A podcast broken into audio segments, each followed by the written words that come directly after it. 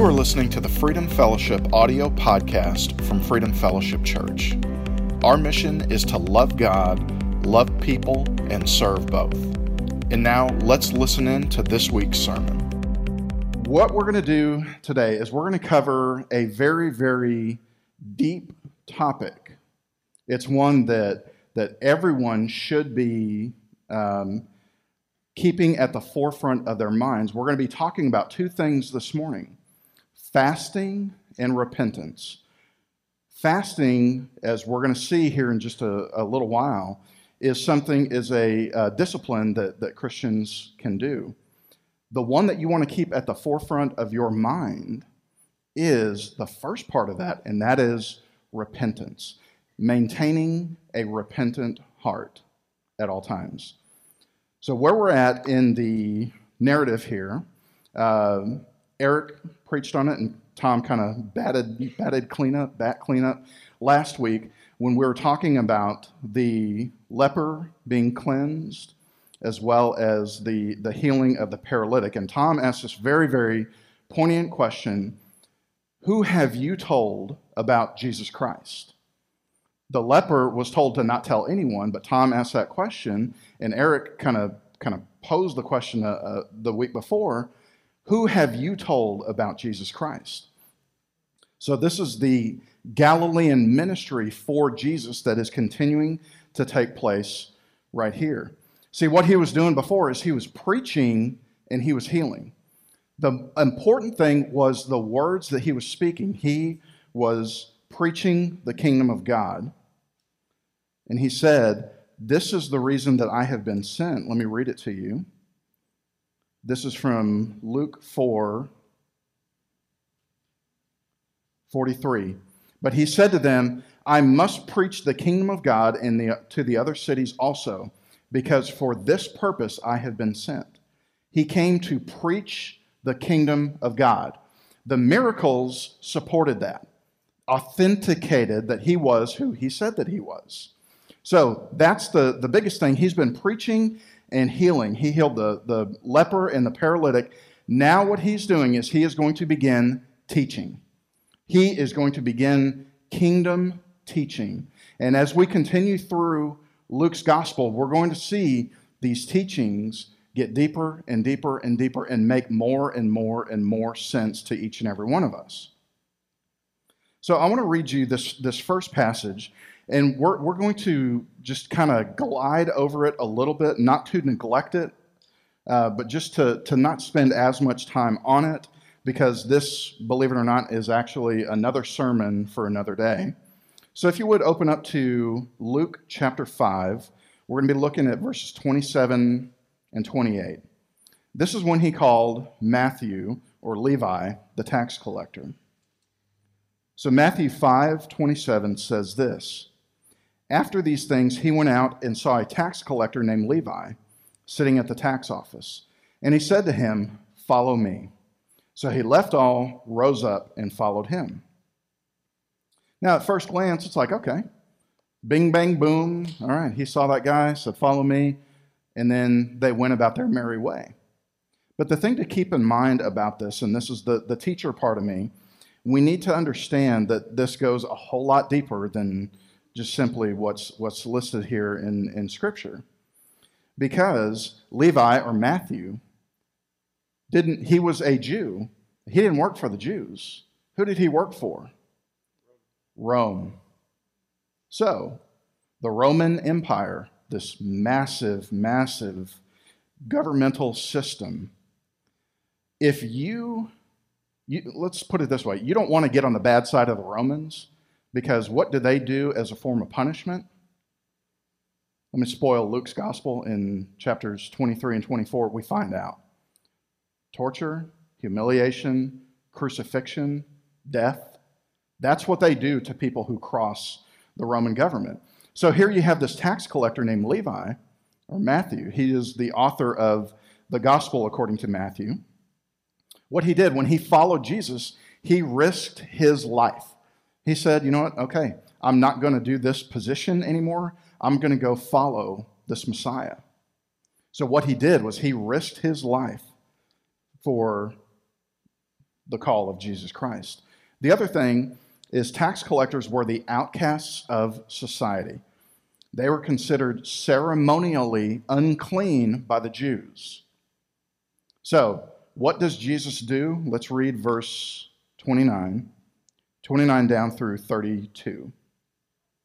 It says, Then Levi gave him a great feast in his own home, and there were a great number of tax collectors and others who sat down with them. And their scribes and the Pharisees complained against his disciples, talking about Jesus' disciples, saying, Why do you eat and drink with tax collectors and sinners? And I want to stop right there.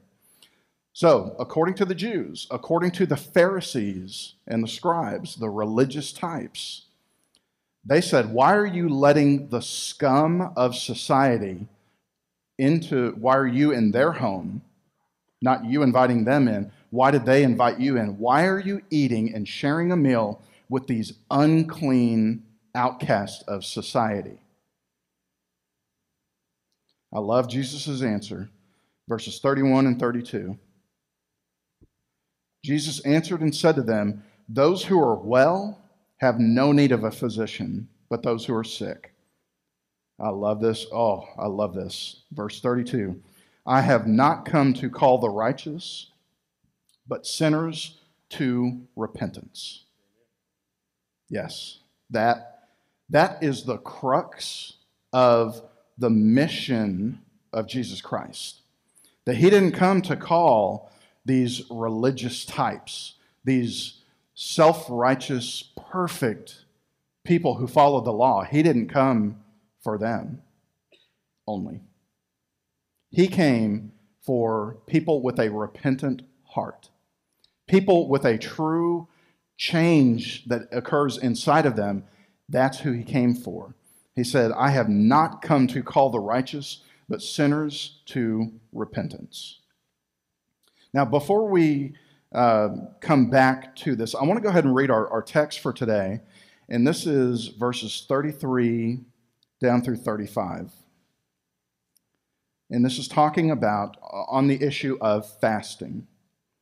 So this is Luke 5 33. It says, Then they said to him, Why did the disciples of John fast often and make prayers? And likewise those of the Pharisees, but yours eat and drink. And he said to them, Can you make friends with the bridegroom fast while the bridegroom is with them? But the days will come when the bridegroom will be taken away from them. Then they will fast in those days. Now, at first glance, there's not a whole lot here. But what's important about this particular passage right here is Jesus, for the first time in the gospel accounts, is foreshadowing what's to come. So when he says, Can the friends of the bridegroom fast while the bridegroom is with them? says, No. But the days will come when the bridegroom will be taken away from them, then they will fast in those days. So he is talking about himself foreshadowing, but they don't understand really what he's talking about. So let's get a little bit deeper into fasting. And we're going to talk about here in just a second what fasting is and what fasting is not. But before we do that, I want to point out it's important for us to understand the, the climate at the time, not the physical climate, but the spiritual. I don't want to call it a religious climate, but let's call it a spiritual climate at the time. See, what had happened is religion and Jewish law had been hijacked, hijacked from the original intent to where it had become. If you need a good example of this, read the Sermon on the Mount because it goes like this Jesus says, You've heard this, but I tell you this. You've heard this, but I'm telling you, uh-uh, they're missing it completely. And so, what he's doing is he is pointing out the error that the religious types, the scribes and the Pharisees, have taken the law and kind of twisted it why did they do so? Because they're human beings. That's what human beings do. We are selfish by nature. So, what they do is they twist the law to make it seem look how righteous I am. What has two thumbs and is more holy than anything? This guy right here.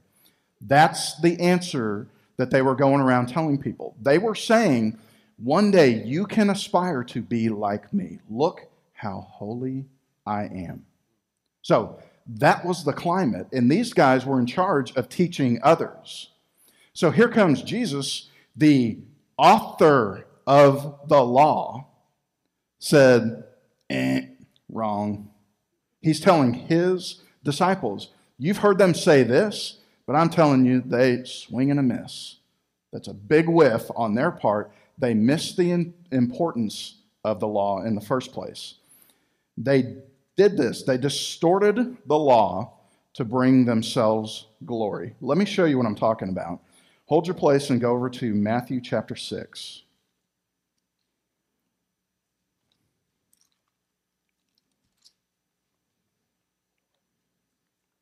So we're, we're going to come back to Matthew chapter 6 uh, here at the end because there's, there's one place where the New Testament talks about fasting and how to fast. We're going to come back to that, but I want to read you where Jesus in the Sermon on the Mount is talking about fasting.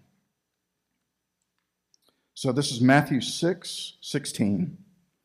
He says this Moreover, when you fast, do not be like the hypocrites, talking about the religious, self righteous types, with a sad countenance, for they disfigure their faces that they may appear to men to be fasting. Assuredly, I say to you, they have their reward. So, what does this mean? They're walking around, they're, they disfigure their faces, they put on ashes on their head, and they're, oh, I'm so hungry, but Boy, I'm, I'm so righteous. Look at me. Look how holy I am. Look at the amount of penitence I am doing. I am so pious. One of these days, you can be this pious. Oh, I'm so hungry. Jesus says something here. That they do that so that they appear to everyone to be fasting. But watch what Jesus says. Assuredly, meaning take this to the bank Assuredly, I say to you, they have their reward. What's their reward? People like, oh, oh man, my hat's off to you, sir. Wow, you are so holy. One day I can be as holy as you. Oh, wow, I elevate you. You are so holy. Let me give you another example. Still there in Matthew 6, look over at verse 5. This is in relation to prayer. Matthew 6 5. And when you pray, you shall not be like, there's that word again, hypocrites. And when you take that word back to the Greek, really what it's talking about is an actor wearing a face mask on the stage, which back in the days before CGI and all of that, that's what they used to do. Actors would put on a face before they went on stage because they were playing a part. So the same word for that is the same word used here that Jesus says their, their face looks like something, but in reality, there's something behind it. He says, And when you pray, you shall not be like the hypocrites, for they love to pray standing in the synagogues and on the corners of the streets, that they may be seen by men. Assuredly, I say to you, they have their reward. What's their reward? That clap from the audience. Wow, look how awesome that person is. Jesus is saying, when you pray, don't be like them. It starts in your heart, right? Same thing in verse 16. And like I said, we're going to come back to this. When you fast, there's something you have to do, but it begins in your heart. It's not an outward thing, it's an inward thing that has an outward implication. The applause of men, that's the motivation that Jesus is talking about for these scribes and Pharisees, these religious, self righteous people. Okay, I want to talk about what fasting is and what fasting is not. And I love using good examples, even if I didn't come up with them. This is one that I did not come up with. But let's say we go out to the gun range. We go shoot some pistols, shoot at targets, whatever. We come home, what are we going to do? We're going to pull out our gun cleaning kit.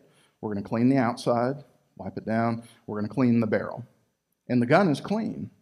For most of us would say that it is clean. But if you begin to take off all of the parts with that pistol, you begin to disassemble everything. When you get into the, the trigger guard and you take a Q tip, there's going to be some dirt and there's going to be some gunpowder. There's going to be some gunk in there. Versus if we were to just clean the outside and clean the inside of the barrel and oil it up, it's clean. But is it absolutely spotless? The answer is no, because there's going to be that stuff down in the grooves and all of that kind of stuff. So I have heard that fasting, when we fast, that it is essentially degunking ourselves, taking all of that dirt and all of that kind of stuff that we kind of just take for, for granted and kind of cleaning all of that out. So I've heard that, and once I heard that, I'm like, oh, wow, that's an easy way to, to, to describe fasting. Some people do it regularly. Real quick, has anyone ever fasted before? Okay. If you haven't, that's okay. Some people do it on a regular basis. Some people do it weekly. Some people do it monthly. Some people do it annually. Some churches do it annually. They start with usually the first 20, 20, 21st, first 21 days of the year. They will do that collectively as a church. And some people do that. Why? To degunk ourselves. So, this is nothing new. So, the, the issue of fasting is nothing new to the Pharisees because they would already fast twice a week, Mondays and Thursdays. They would also fast on the Day of Atonement, which is known as Yom Kippur. They would do it as an act of penitence or as an act of repentance. Their purpose was to abstain from foods and focus on God. And that's a really that they had the the end result, focus on God. Yes, check. But do you think it was okay, you know, Sunday night, all right, eat a big meal because I got to fast on, on Monday? Or was it they look at their clock and they're like, oh, it's Monday again. Dang. It's buy one, get one free wings on Mondays. Why do I have to fast on Mondays? It's, it's not the original intent that they were going after. It is it was an act of, well, I got to do this. I've got to do this. I've got to do this. Not a true act of humility. So we're going to see this uh, probably next week uh, when Eric preaches the Sabbath when you look at the Sabbath, the original intent of the Sabbath, and you can go back in, in Exodus and also in Deuteronomy, you can see the intent of the Sabbath. The Lord said, Work six days, because on that Sabbath day, that 24 hour period, I want you to stop and I want you to remember, remember in your minds what I did for you getting you out of slavery, out of Egypt, bringing you into the promised land. Remember that on the Sabbath. Now, how far have we gotten away from that? I'm glad that you asked. If you go to Israel today, take me with you, but if you go to Israel today, there are elevators in the hotels for practicing Jews. These elevators stop at every floor, all the way up, then all the way down. You don't have to push a button, it will automatically stop at every floor. Now, that's kind of a pain if you're on the top, right? Why do they do that? It's electronic. Why? Because taking your finger and pushing the 13th floor, I don't think they're as superstitious as Americans. I think they do have 13th floors that, thank you, Tom, you can hit that button in the elevator. That act of pushing that button is considered work. Work. So, what do they do? They think back to the Sabbath. Well, it says you're not supposed to do any work, so technically we're not doing any work walking to our hotel room. So that's why the elevators go up every floor. You don't have to push anything. That's only on the Sabbath, Friday night at sundown to Saturday night at sundown. Is that the original intent of you saying, well, looking at the, the numbers, be like, I don't have to push that button, so technically I'm not doing any work? Is that true? Yes, that's true. Is that the original intent that the Lord had for the Sabbath? No. The original intent was for the children of Israel to rem- be reminded of the goodness of God, of what He did of bringing them out of bondage in Egypt. So, the same thing when it comes to fasting. We understand that there is an intent behind it, but what has the practice become at that point? Fasting is meant to humble ourselves before God and remember what He has done for them in regards to the Sabbath. But that too had become corrupt. Okay, so what is fasting?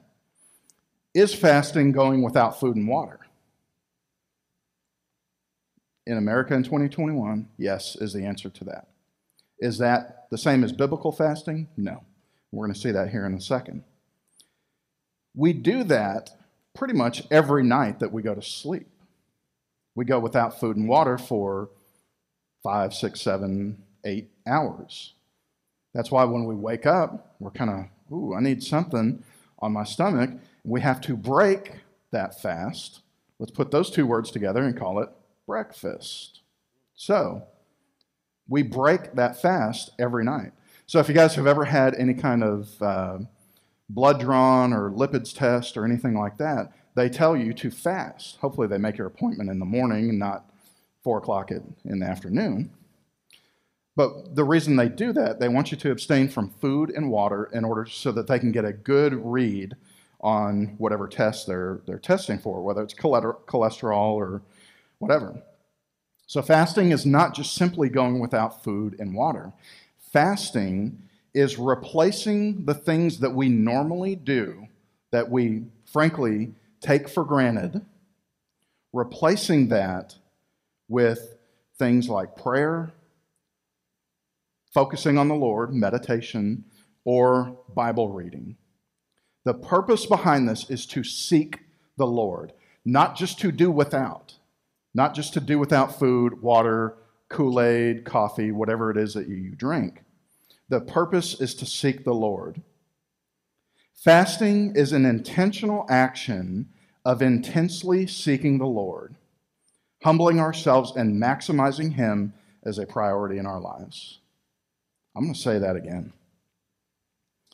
Fasting is an intentional action of intensely seeking the Lord, humbling ourselves, and maximizing Him as a priority in our lives.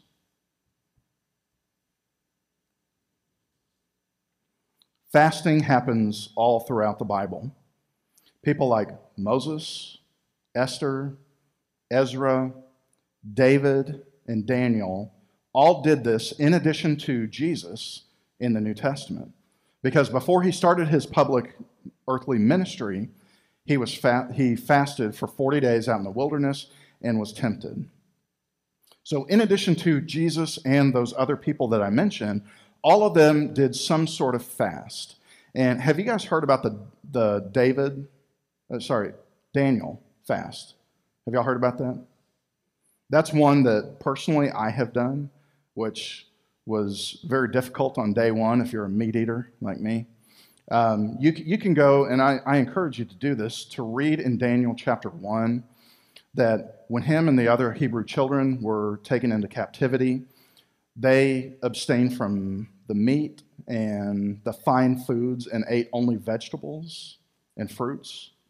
And what they did after a period of, I believe I should have done my research, about three weeks or so, is their skin, they had more energy than the other people in the room. So if you hear about a Daniel fast, that is essentially where you eat uh, vegetables, uh, fruits, nuts, um, and that sort of thing. So I want to look at two New Testament examples. We're going to come back to really the only instruction that we have uh, when it comes to fasting, and we have it up here on the screen. The first one is in Acts chapter 13, verses 2 and 3. It says, As they ministered to the Lord and fasted, the Holy Spirit said, Now separate to me Barnabas and Saul for the work to which I have called them. Then, having fasted and prayed, they laid hands on them and sent them away. Now, this is talking about the, the church leadership in Antioch. So this is what they were doing. They weren't just saying, mm, You're available. Okay, let's go. They were making a spiritual decision. So what they decided to do, it says, As they ministered to the Lord and fasted, the Holy Spirit said, I want you to do this. It says, Then having fasted and prayed and laid hands on them, they sent Saul and Barnabas away. So it was a big decision. So what they did was they said, We're going to replace what we normally do, which is lunch, dinner, breakfast, whatever, whatever the norm is, they said instead of doing what we normally do, we're going to intensely seek the Lord, seek His will, not our own. Basically, what they were doing is they were clearing out all the gunk that had accumulated in their lives and saying, I want to focus on the Lord. I want to seek Him to seek His will. It also happens one chapter over in Acts chapter 14.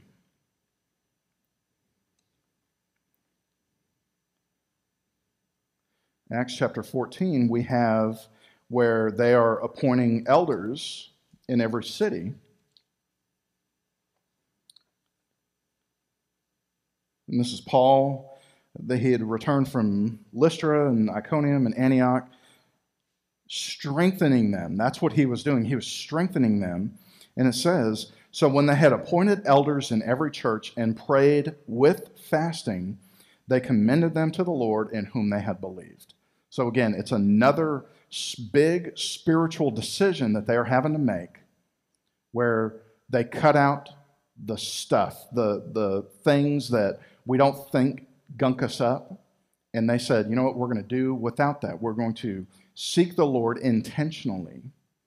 Seek His will, what He wants for these people, what He wants for these elders, these shepherds, these overseers in these areas.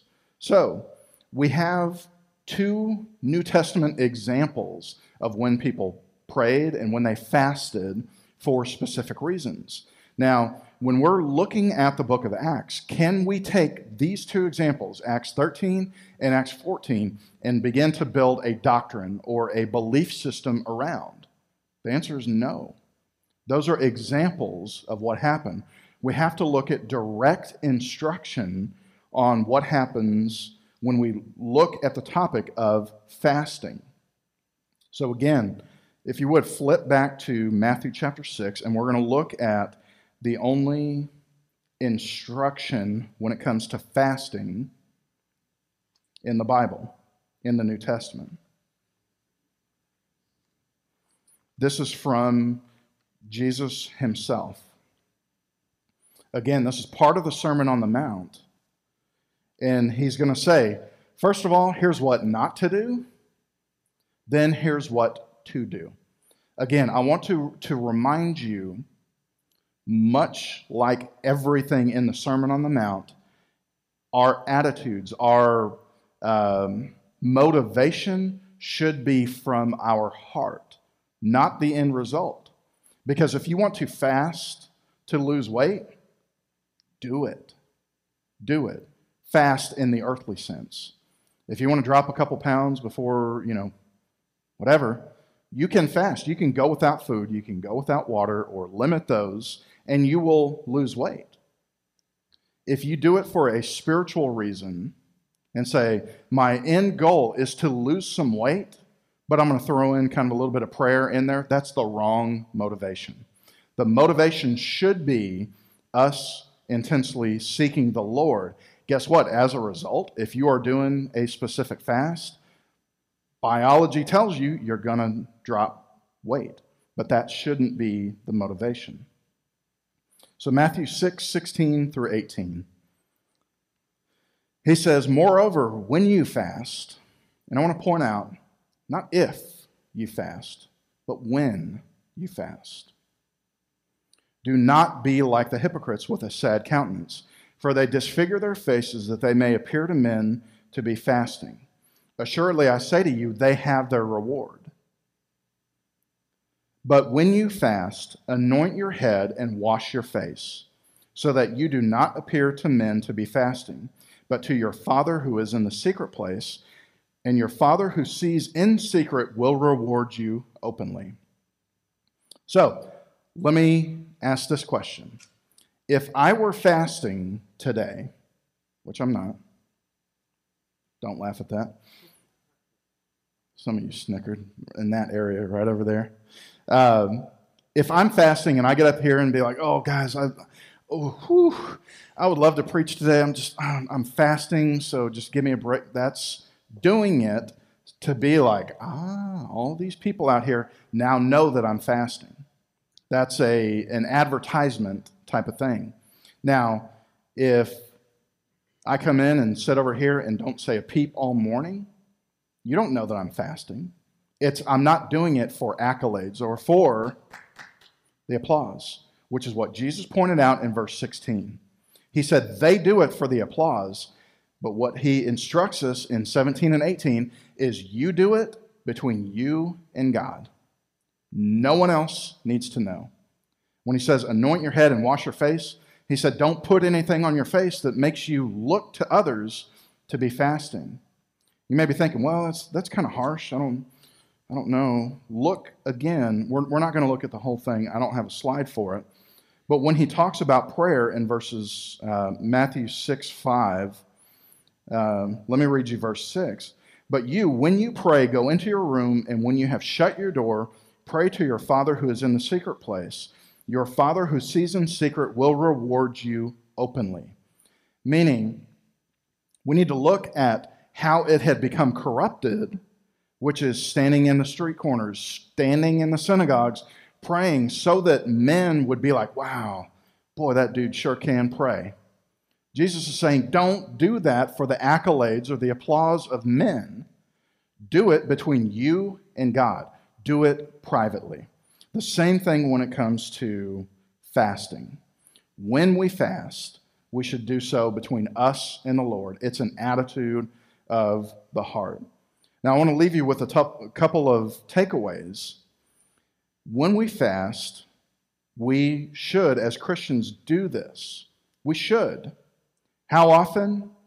That's up to you. That is between you and the Lord. I would encourage every single one of you and everyone who is watching online to approach this prayerfully. If the Lord's saying, I want you to fast for a week doing this, this, this, and this, do it. It may be different for you than it is for me. It may be a 24 hour fast because of, you know, such and such. Do so prayerfully. Ask the Lord in your prayer time, should I fast? If you want me to fast, what does that look like? Should I do it by myself? Should I do it with others? Pray about it. Seek the Lord about it. There is no um, admonition and how or the frequency of it. Do so prayerfully. The second point humble ourselves and truly seek the Lord when we do it. Don't do it just to do it. So, for example, if there's a, a church out there that says, hey, collectively as a congregation, we're going to fast during the month of February. You're like, ah, I don't really want to do that. Super Bowl, chicken wings. I'm talking a lot about chicken wings today. Anyways, um, Guess what's for lunch, Whitney? Uh, the Super Bowl's coming up. Oh man, all of the Super Bowl foods, which that's when most New Year's resolutions fall by the wayside, is Super Bowl time. And you're like, wow, I, I want to do it every other day, with the exception of Super Bowl Sunday. And you start making concessions, you're doing it for the wrong reasons. Check yourself, check your heart. Truly seek the Lord when you do it. Don't do it just to do it. The third point make the Lord a priority in our lives.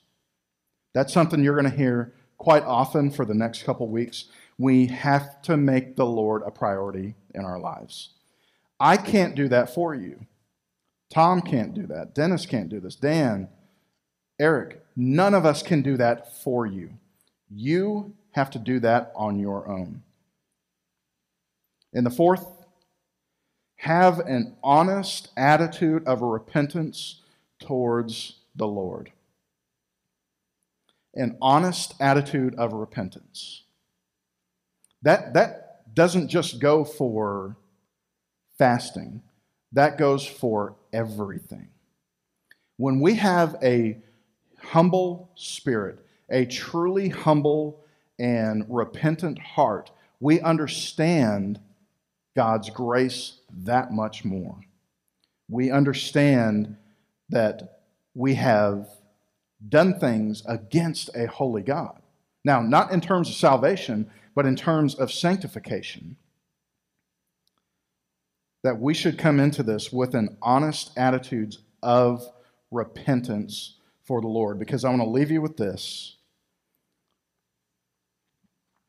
Luke 5:32 he said, "I have not come to call the righteous, but sinners to repentance."